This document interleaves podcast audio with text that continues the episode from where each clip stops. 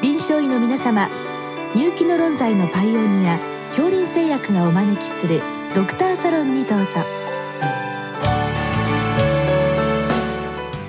今日はお客様に播磨坂クリニック院長三輪正人さんをお招きしております。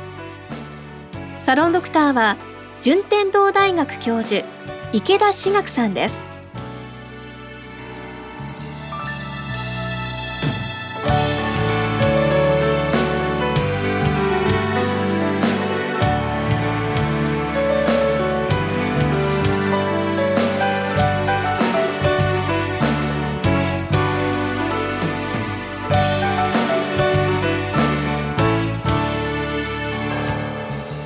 宮先生よろしくお願いいたします。よろしくお願いいたします。えっ、ー、と本日はスギ花粉アレルギーとダニアレルギーに対する舌下免疫療法についてご質問なんですけれどもまずスギ花粉のアレルギーについてお伺いしたいと思います。えっ、ー、とこの舌下免疫療法で使われるお薬ですねこれはどんなものが入ってるんでしょうか？これはあの、まあ、スギ花粉の中に、まあ、スギ花粉症を起こすアレルゲンというのがあるわけですけれども、だいぶその構造的な特徴が分かってきました。それを抽出したものが標準化抗原として今、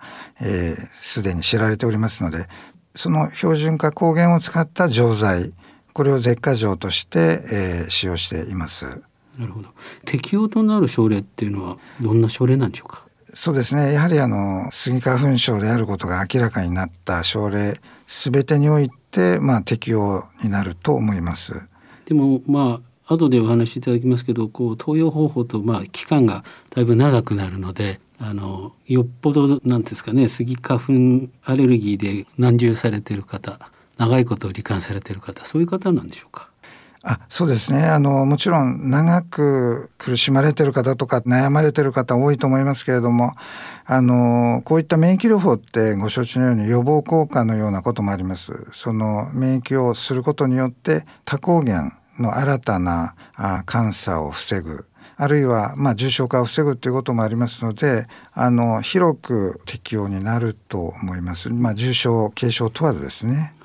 じゃあ実際どういう投与方法で投与期間はどのくらいになるんでしょうか？そうですね。まず舌下でございますがあの多少やはり特殊な薬ですので初回は院内で、まあ、病院あるいはクリニックの中で、えー、まず医者の前で、えー、舌下していただいて、まあ、30分そちらにいていただいて何でもないですねっていうことになりましたら、えー、2日目からは自宅で舌下服用していただくということになります。えっと舌下にまず入れますよね。はい。そしてどのくらい待つんでしょう？か。えっとまあ製剤によって1分から2分あのまあいずれにしても舌下をして1分経ってそれから飲み込んでいただく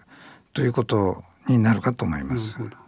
で先生初回その30分経過を見るということなんですけど、えー、っともし起こるとしたらどのような反応が起こるんでしょうか？えっ、と、まあ、同じ、まあ、免疫ですから、ワクチンと同じでアナフィラキシーショック、あるいは、あ他にそこの類するようなものが起こってくる可能性はあります。えー、まあ、ですから、一度、まあ、確かめていただいて、まあ、初回が良ければ通常は大丈夫と考えますので、2回目からはあ自宅でということになります。なるほど。これは毎日でしょうか？毎日なんですね。なかなか厳しいですね、毎日。それから、ままあどのくらいの期間をやるんでしょうか？そうですねやはりあの免疫っていうのは忘れやすいシステムですから3年から5年というのがまあまあ最低3年まあ、できれば5年というのが目標になってるようですね。あ3年から5年ということですね。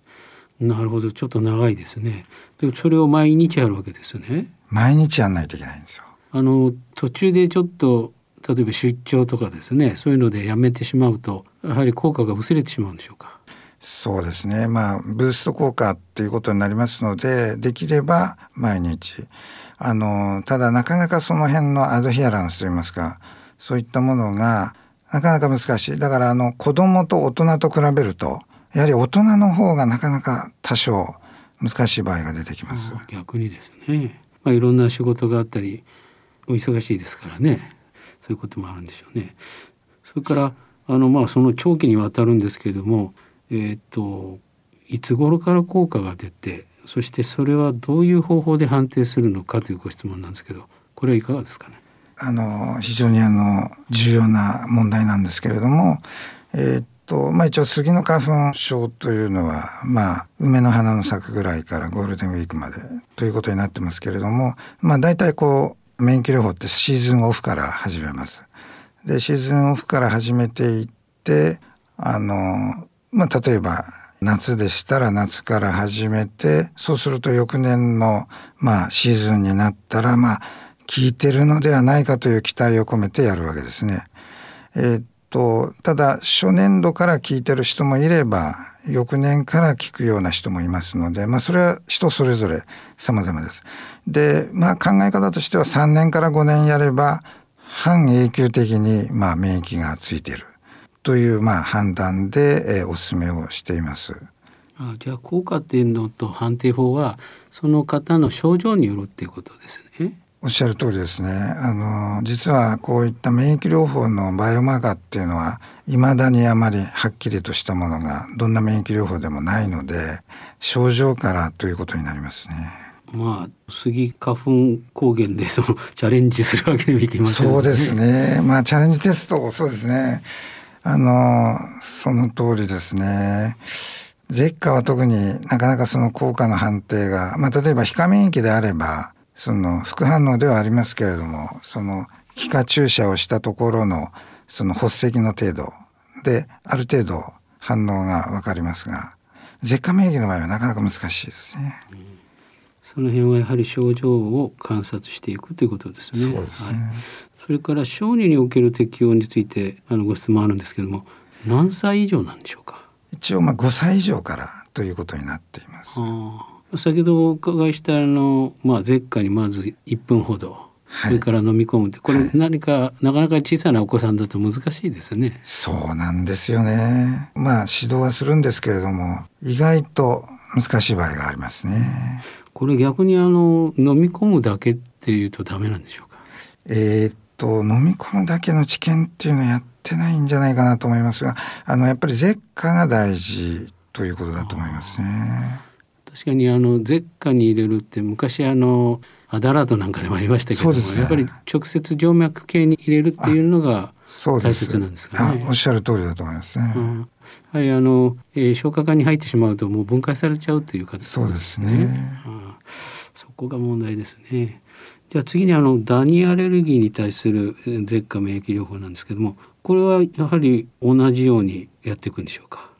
あのおっしゃる通りですね。製剤があのダニの場合はこれはもう全世界共通ですからヨーロッパの導入品どちらもあるんですけど2社が別のものを販売しております。どちらかが1分でどちらかが2分なんですけれども舌下でまず投与してその後服用するという形だと思います、同じパターンですね。でやはりこれもあの適用となる症例っていうのはどんなイメージなんでしょうかね。まあやはりあのダニアレルギーがまあ確定している人で、えーまあ、重症軽症問わずですねあの唯一の根本的治療が免疫療法ですから、まあ、適用になると思います。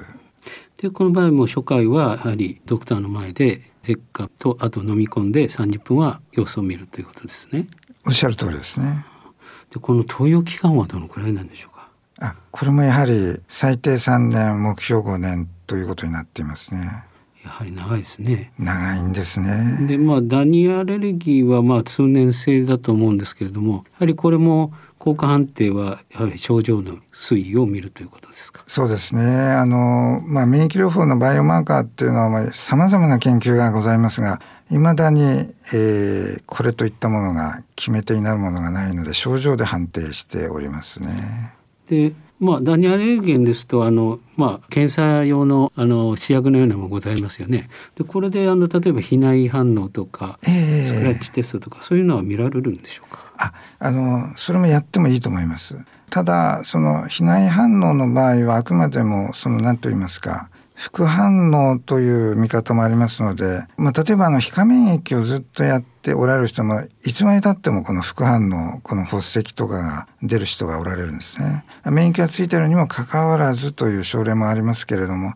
まあ一つの指標にはなると思いますね。なるほどなかなかやはり判定が多角的にしにくいというところですね。そうですね。はい。でこの対象症例もやはり小児っていうのはあるんでしょうか？あもちろん小児5歳以上です。なるほど。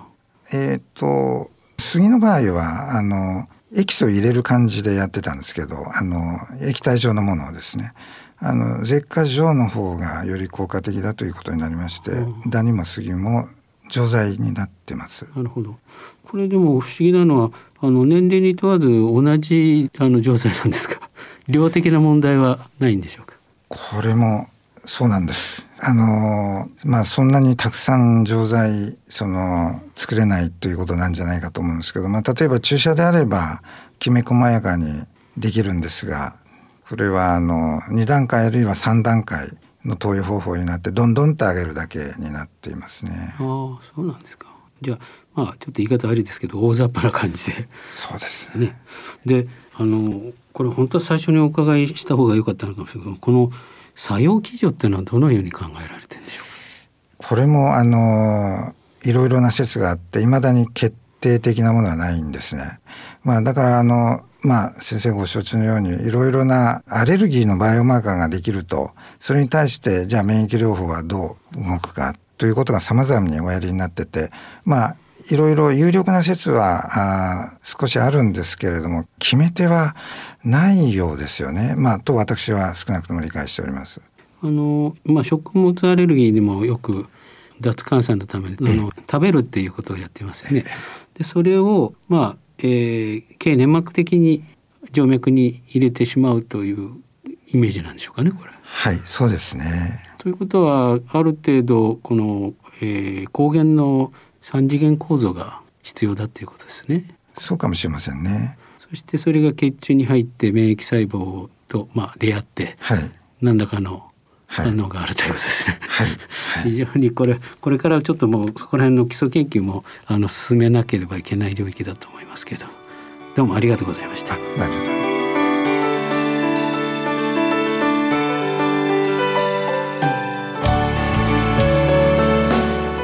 のお客様は播磨坂クリニック院長三輪正人さん。サロンドクターは順天堂大学教授池田志学さんでした。それではこれで恐林製薬がお招きしましたドクターサロンを終わります。